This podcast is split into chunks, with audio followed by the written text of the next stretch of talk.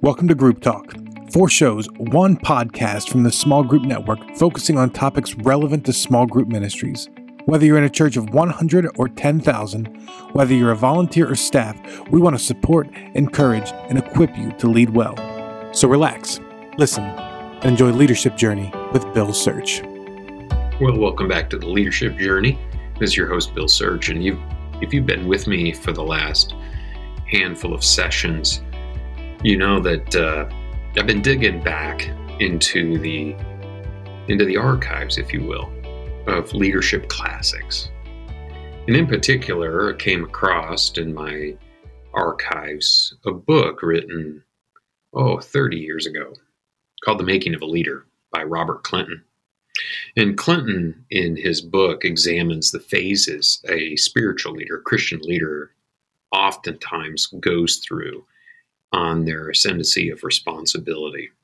Now, I use the word ascendancy very carefully because in our world, ascending has this idea attached to it that now I've become somebody important. I've moved up the food chain in some sort of leadership structure. And that I say is very worldly. That is not a Christian idea of leadership. In fact, when a couple brothers come to Jesus, uh, and ask him to make them big time leaders in his kingdom, he gives them a real lesson on leadership. That leadership is really servanthood, it's really a type of stewardship.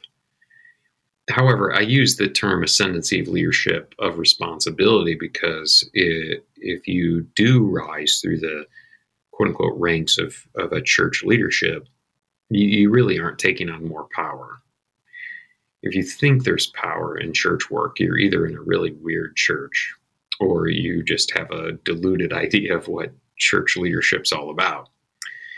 No, um, you take on more responsibility, but you don't grow in power. At least you shouldn't. And so uh, in Clinton's book, he, he doesn't talk about growing in power or in fame, but it's in responsibility. And so, uh, terrific book. Can't recommend it enough. And today is um, as I'm reflecting on a chunk of his book. He um, he well, he has some ideas that I think of as really the four steps of spiritual leadership. So let me take you back to your story. So if you're with me here, let me ask you a question. What was your first ministry responsibility in the church. Do you remember? Most of us do. Most of us can remember. We can pinpoint that time when someone said, "Hey, would you help out in the the uh, toddler kids section of the church, or would you help with uh, with uh, ushering, or or would you be or would you be willing to be part of a hospitality team?" And and you thought, well, I guess this could this could be kind of fun. And and after about three years, you end up on staff or some crazy thing like that. It happens. It's a lot of pastor stories. For me, it was a first ministry in the church, at least the one that I would say this was my first ministry where I really gave it my all. It was a puppet ministry. Now I was born in, in the early 70s and so grew up on the Muppets and always had a kind of a soft spot for puppets. In our church, every now and then, for the kids, would have some puppeteer come in and do a little puppet show. We were a small church and I guess it was a small puppeteer outfit, but the puppets were cool, you know. And so I always liked them. And uh, and so we had some puppets laying around the church, and the youth pastor, he had uh, he had a heart for puppetry, and so somehow I ended up behind the platform as a middle school kid. And by the time I hit high school, I was commissioned to run the puppet ministry. Now I don't want to paint a vast picture here of the Muppet Show, this was small, small church, small time operation. But I remember just owning that thing and loving it and writing scripts for it. I can only imagine how wonderful scripts written by a ninth grade boy must have been. But but I wrote scripts, and somewhere along the line, I had acquired a pattern on how to make puppets, and it was cool. It was next level puppets. I mean, it was like I'm not bragging, but they looked pretty cool. And um, and uh, so you know, I I remember thinking, how do we upgrade the puppets? And then once the puppets look better, how, how do we make the stage, which was up till then just a piece of plywood leaning against some two by fours, how do we make it out of fabric with a metal frame around it? And I remember really thinking that thing through and really owning that thing. And, and it was really quite an experience uh, in those early days. So, what was your early ministry? What, what was what was the first task that you accepted? You got that in your mind? Well, as Clinton was unpacking this idea of of that first ministry assignment, he identified some stuff that made a lot of sense to me looking back. The first really step along the way is you have to learn to lead yourself. That's the first challenge. You got to learn to lead yourself. Self leadership is probably one of the most difficult parts of leadership. In fact, it's the dividing line, I think. If you can't lead yourself, then obviously it's going to be really hard to lead anybody else, right? That seems to be obvious. But leading yourself involves owning a vision, not just accepting a vision. And, and you can see that self leadership when the leader doesn't have to constantly go back to someone else and say, Now what do I do? Now what do I do? Now what do I do? In fact, for, for some listening, this is how they found out they were leaders.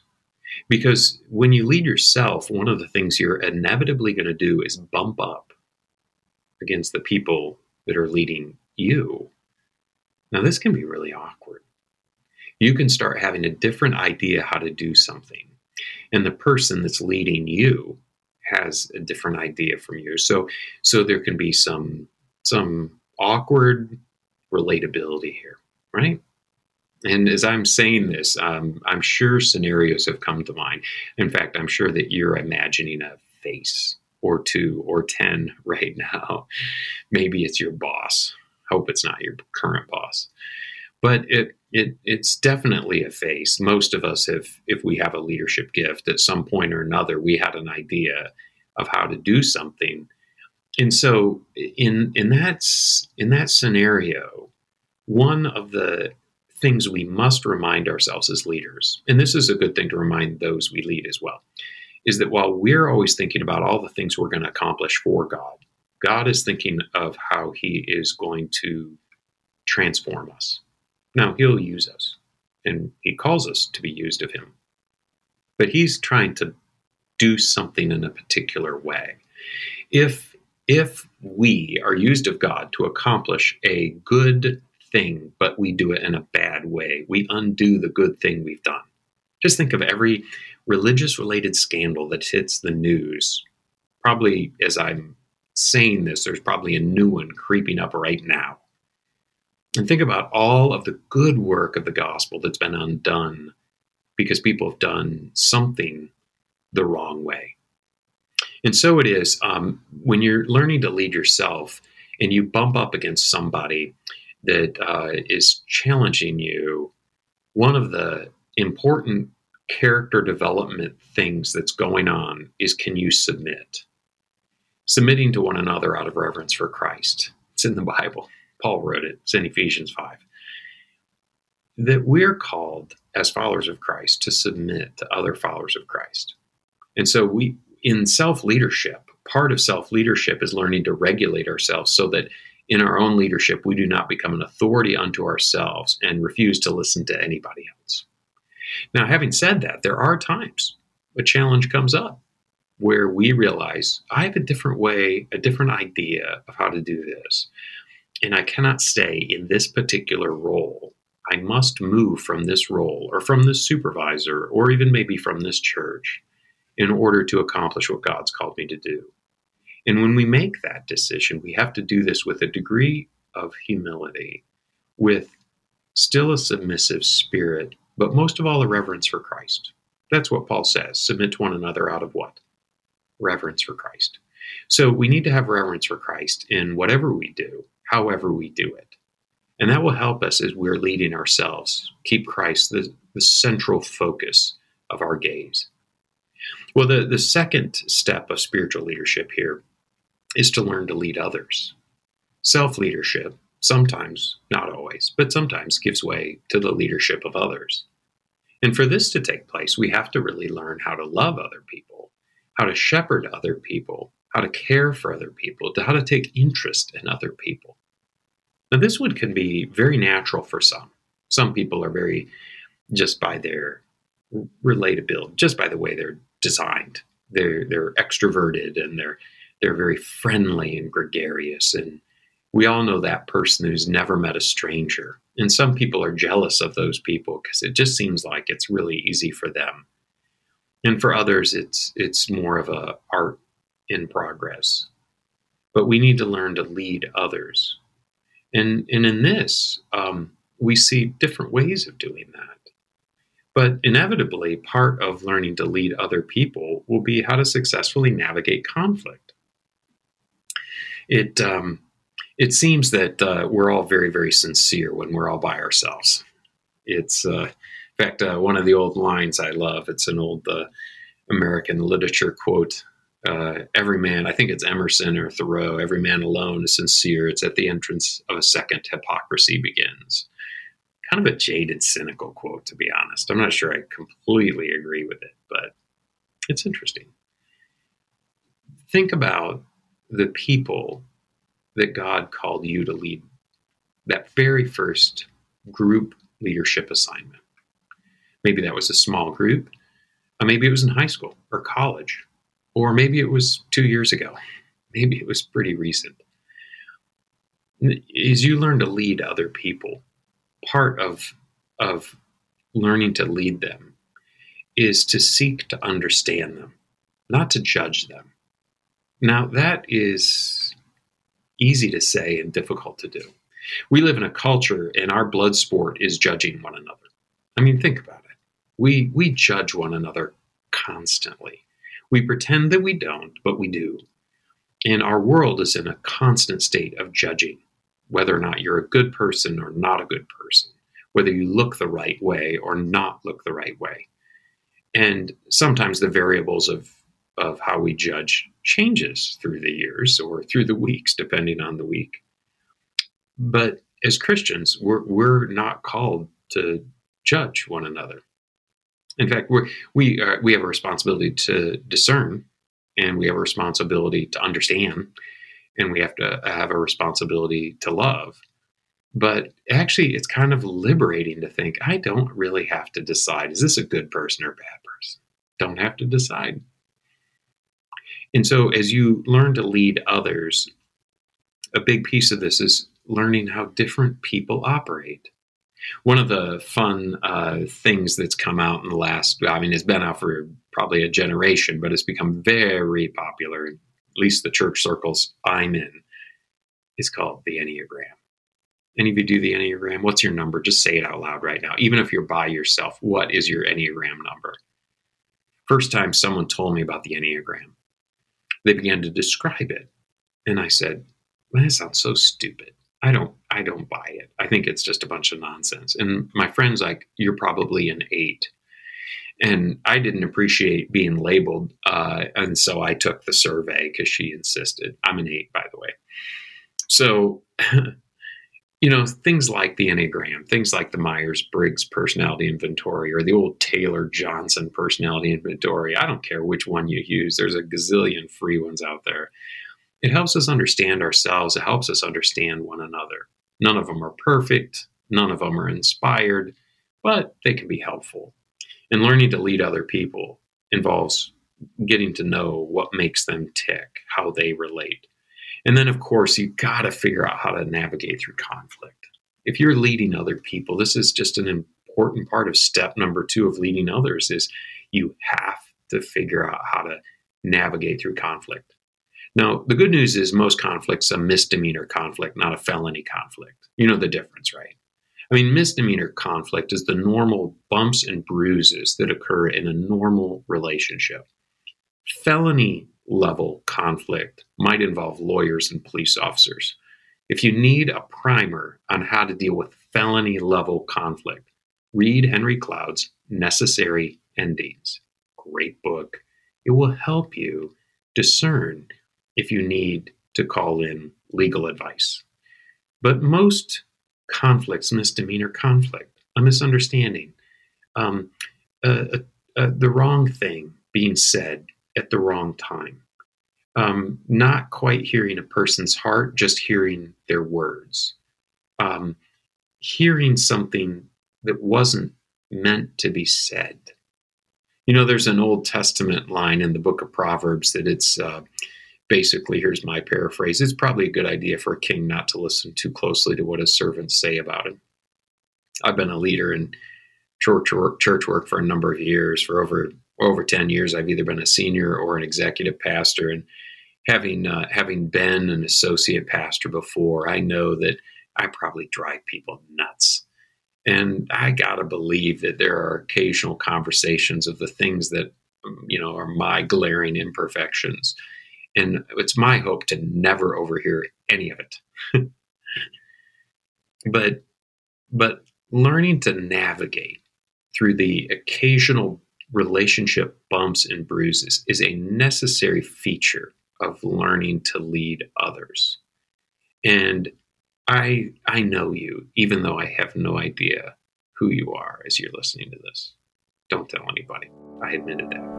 Hey, all you beautiful small group point people out there, Jason Banzoff here. Excuse me while I interrupt the wisdom of Bill Search while I ask you a few questions. How's your fall planning going? Do you feel like you're a little unprepared? Maybe nervous how it's going to go? Not enough leaders? Regardless of how you're feeling, we have something that will help you out for the next time. The Small Group Network is very excited to present the Fall Virtual Lobby on October 7th. Our biggest and most popular event of the year is now going to be virtual event this fall. The theme for the conference is leadership and will feature main session speakers Bill Donahue, Dave Alford, and more. We will also be hosting over 10 breakout sessions, which will be available on demand following a live event for all registered attendees. Come ready for world-class leadership development, amazing breakout sessions, and plenty of discussions and Q&A time, and a chance to make some great new friends. Check out our Facebook page group or go to smallgroupnetwork.com forward slash virtual lobby to register. Now back to Bill Search. The deal is this um, we all hate conflict. I mean, yeah, there's like a weirdo or two out there that's like a recreate. It's their recreational sport. They did intramural conflict in college, you know, and we don't like those people, do we? No, no, none of us really like it, but we must engage in healthy resolution. A way of looking at it is this is that it's not conflict that we're after, it's resolution we're after. And if we start with the idea that what we're seeking is a really healthy, vibrant relationship, that might help us. It might help us have a tough conversation. And it might also relax us a little bit if we look on the other side of the tough conversation and think of all the joy that we'll have in each other's presence. We just have to get through this one bit first. I've been married 25 years this summer, and uh, my wife and I have had an occasional conflict or two, inevitable. And if you knew me, you'd be amazed that we haven't had more. Uh, I'm probably harder to live with. In fact, I know I'm harder to live with than she is. But as, as, as I think about one of the healthy dynamics of our relationship is our willingness to step into some of the matters of life that might be easy initially to brush under the rug but there's only so much you can brush under the rug before you trip over the things that are under that rug. And so leading others well means learning how to navigate through some of those tough conversations. In fact, now that I say that, you know, it'd be a fun podcast is just talk about conflict. Let's do that. I'll do that. All right. I'll write that down. Well, the number three idea, the third step, I should say, of spiritual leadership is to accept training. To accept training. Now, there are different ways of going about being trained as a person. There's the informal training, and that's happening constantly. We're learning uh, from leaders around us. We're making observations of people that we serve under. We're making observations of people nearby. We're making observations of other leaders. And we're just sort of picking things up. We're picking things up from TV shows and movies and books we read.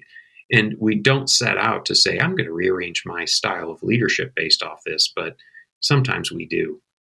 And so the informal is important, which is also the subliminal stuff that you got to think about what you're exposing yourself to. The books that you read are going to make an imprint on you. So choose well. The movies and the TV shows you watch are not benign. They will leave an imprint on you. You begin to talk like the main characters that you admire and look up to. You might even begin to talk and act like the people or the characters that you don't like if they're strong enoughly written in the film or the TV show. So this is all the informal stuff. But then there's the formal training. And the formal training is everything from the conferences that you attend. Uh, you know, part of the small group network, we're big fans of very practical, boots on the ground type of conferences. You know, we have Accelerate that as a regional and kind of moves around the country and it is what it describes is to accelerate your group's ministry. And then we have the lobby and that is an annual we have a virtual lobby coming up here that is uh, going to be a fantastic opportunity. I'm going to lead a workshop in that. I hope you attend but also um, there's going to be a host of other uh, speakers and workshops at the virtual lobby that's coming up in this fall you don't even have to go anywhere just click on the link and then there's the actual lobby that's in southern california and when the rest of the United States is under some sort of snow advisory, it's a pretty sweet time to be in Southern California. I'm not going to lie. No one has to twist my arm to be there. It's a beautiful setting. In, in settings like that, there's the formal training that takes place. Someone gives a presentation or gives a little talk or leads a discussion. And it's formal, but you come away with a new learning, with an application point. A formal training can include formal education. It can uh, it can include formal certification in different programs. And all of those things can contribute to your overall training. Now, interestingly enough, I think that one of the keys, if we're going to successfully navigate this third step of accepting training in spiritual leadership, I mentioned earlier, submit to one another out of reverence for Christ. That ought to be, by the way, one of your primary Bible verses that you commit to memory. But that's also part of training, too. W- one of the things that's going to get in the way of learning anything is pride. Pride's going to get in the way of every relationship you have. Pride's going to get in the way of your walk with Christ. And pride's going to get in the way of your ability to learn anything. If you're not humble, you can't learn anything. Because what? It starts with, I, I just don't know the answer to fill in the blank, this. And so that takes humility to be able to acknowledge that. And so submitting to one another has also got this uh, training aspect to it too. I've learned a lot from the the various uh, voices throughout my years of ministry. 20 years ago, I was going to the Willow Creek Association Small Groups Conference, and Bill Donahue led that. If you're in the world of small groups, I'm guessing you probably own one of Bill Donahue's many books on small groups. And I had the privilege of getting to know Bill personally. And it, it takes uh, a degree of, of humility to sit at someone's feet in a metaphorical way and say, Teach me, I don't know. Now, some of these people a guy like Bill Donahue or our good old friend Steve here at Saddleback, um, some of these people have such great reputations, it doesn't take anything at all to sit at their feet because we all know, boy, I don't know much compared to these guys. These guys really know something. But can you accept training from uh, the person who leads a maybe a smaller ministry at a smaller church in a smaller town than yours? Now, they have something to offer they have a lot to offer, actually. In fact, sometimes they're on the forefront, cutting edge of some ministry opportunity, some new key learning. And we're kind of going, why should I listen to you? You're not a published author, or you're not uh, in a big church. And um, part of training, one of the things I love about the network is we have these huddles and they're regional. In fact, if, if there's not a huddle in your region, start one group up with some other like-minded pastors that are trying to learn how to do ministry whether you're a full-time staff member or a part-time bivocational minister. We need each other to learn from each other. I've learned I've learned a ton when I was pastoring up in West Michigan, oh, dozen plus years ago. I realized, or a group of us, I should say, realized there that uh, that what was working in other parts of the country wasn't quite working as well in our region, or at least at our church. And we were curious: was it us, or was it you know our ability or inability to execute on a plan, or was it, or was there some variable that was unique to that part of the country? And so we began to just have coffee and lunch with other small group directors in the region. And then that grew. We ended up doing some regional conferences and uh, attended by hundreds of people. It's really fun. But really, it all started from a simple fact that certain things weren't functioning the way we wanted them to. And we didn't know who to call. So we just started calling people in our region saying, What are you trying? What are you trying? What are you trying? And we learned a lot. To do that, to, to own up to that, you got to be humble. So accept training. That's the third step of spiritual leadership. And the, and the fourth step that I'm going to talk about today before we uh, reconvene this conversation next podcast. But the fourth one is to really get to know your own spiritual gifts. Now, I know what you're thinking right now. Wait, step four of spiritual leadership is to get to know my spiritual gifts. Like, shouldn't that be step point half of one? I mean, shouldn't that have been at the very beginning if we're talking about spiritual leadership? Sort of. I mean, yes and no. I mean, you're learning your spiritual gifts as you go through all of this. But um, have have you done a spiritual gift inventory? I bet you have. It told you what you wanted to hear, didn't it? I mean, if you wanted to be uh, thought of as a teacher, because that's oftentimes one of the most popular ones, it, it told you that you were a teacher, didn't it? Now, it's possible that you were honest and you took like an inventory and you answered honestly, but um, it's easy to psych out the spiritual gift inventories. Uh, it's almost laughable, you know. Question number seven Have you ever taught people and did you enjoy it? Uh, yeah. Question number 14 Has anyone ever asked you to teach anything? Uh, yeah. So, you know, it, you can kind of figure out generally if I answer yes to these, I'm going to be considered a teacher. Now, here's the problem with this, though. We oftentimes will answer questions we aspire to. In, in, in, in surveying circles, it's called the halo effect.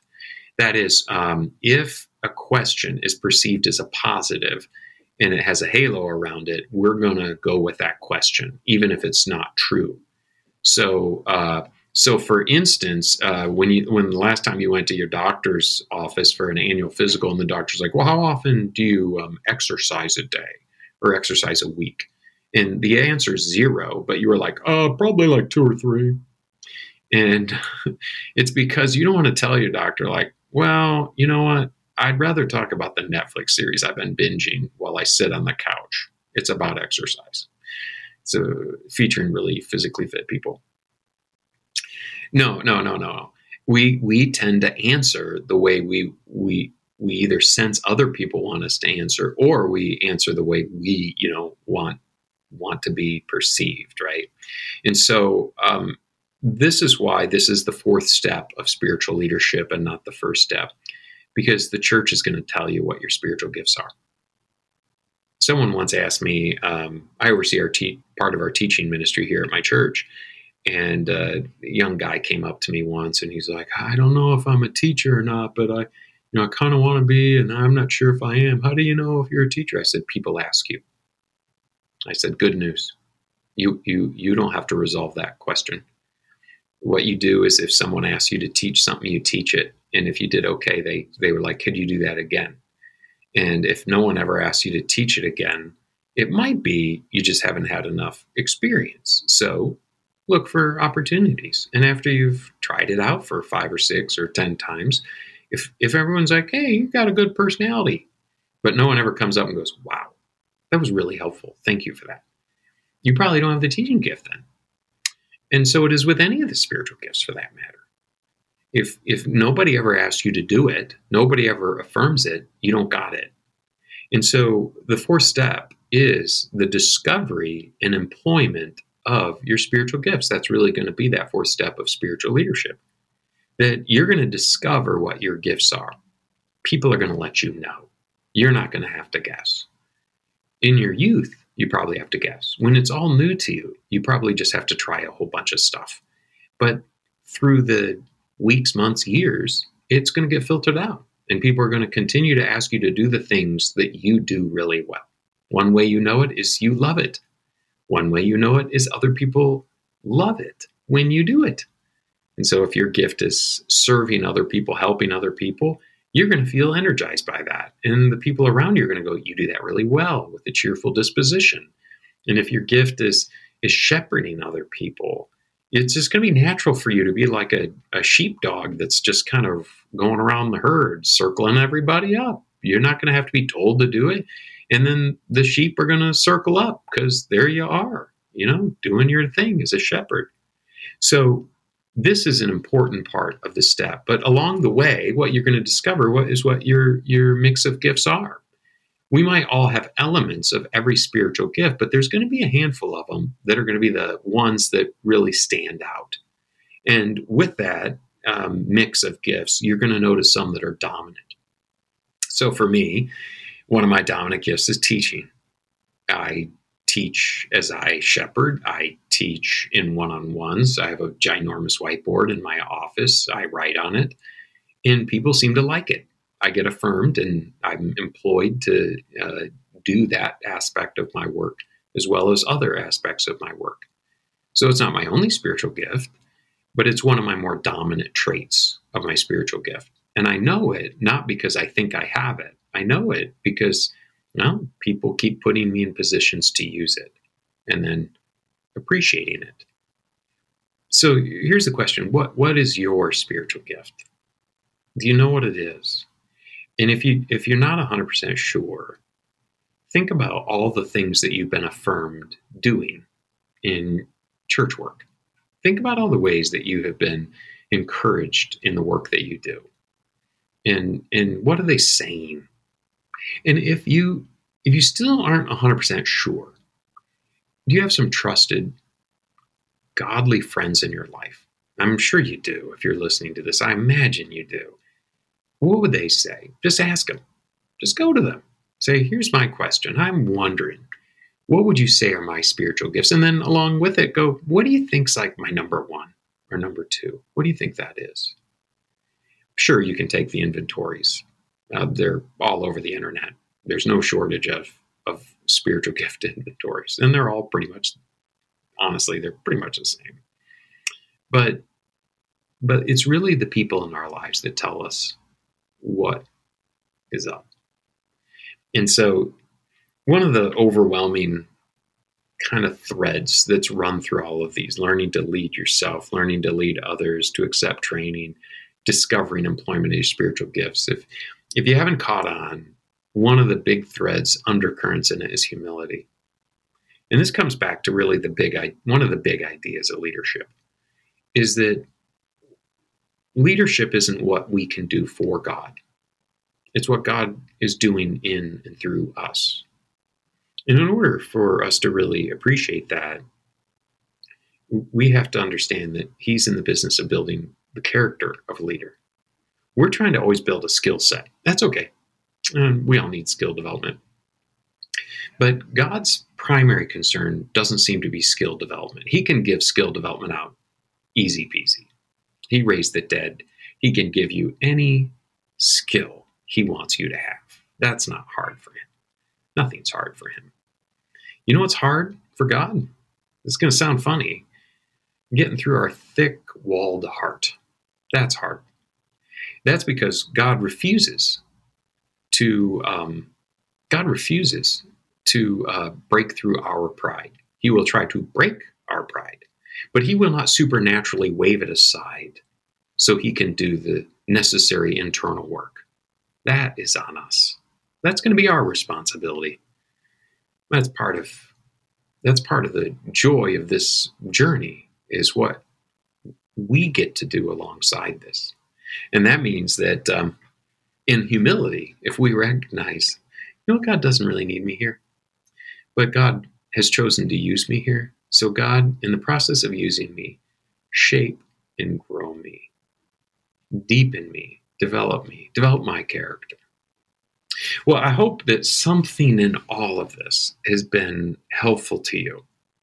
And if you've listened and uh, you're part of our small group network Facebook group, love to have your comments, thoughts, feedback on this. So make sure you drop a comment in there, and make sure uh, make sure you go back and uh, if you missed uh, Nick Lens reading Lens uh, talk on Ted Lasso, if you if you missed that, go back, go back and listen to that podcast. It was outstanding, and uh, even if you'd never seen Ted Lasso, besides then wanting to watch it, you'll get a great deal out of out of that podcast. Well, my friend, until next time, this has been Bill Search. It's been a joy to be with you here on the leadership journey. Have a great day. Thank you for listening to Group Talk. We invite you to subscribe to our podcast through iTunes and get new episodes downloaded automatically. Also, if you enjoy this program, please take a few minutes to give us a positive rating on iTunes so that other small group point people can find us more easily. We encourage you to visit our website smallgroupnetwork.com to access our library of free resources, connect to a huddle with other small group ministry leaders in your area, read our blog articles, or join us on our Facebook group. Don't forget to use the hashtag SGNet when engaging with your social media channels. Thank you for your support.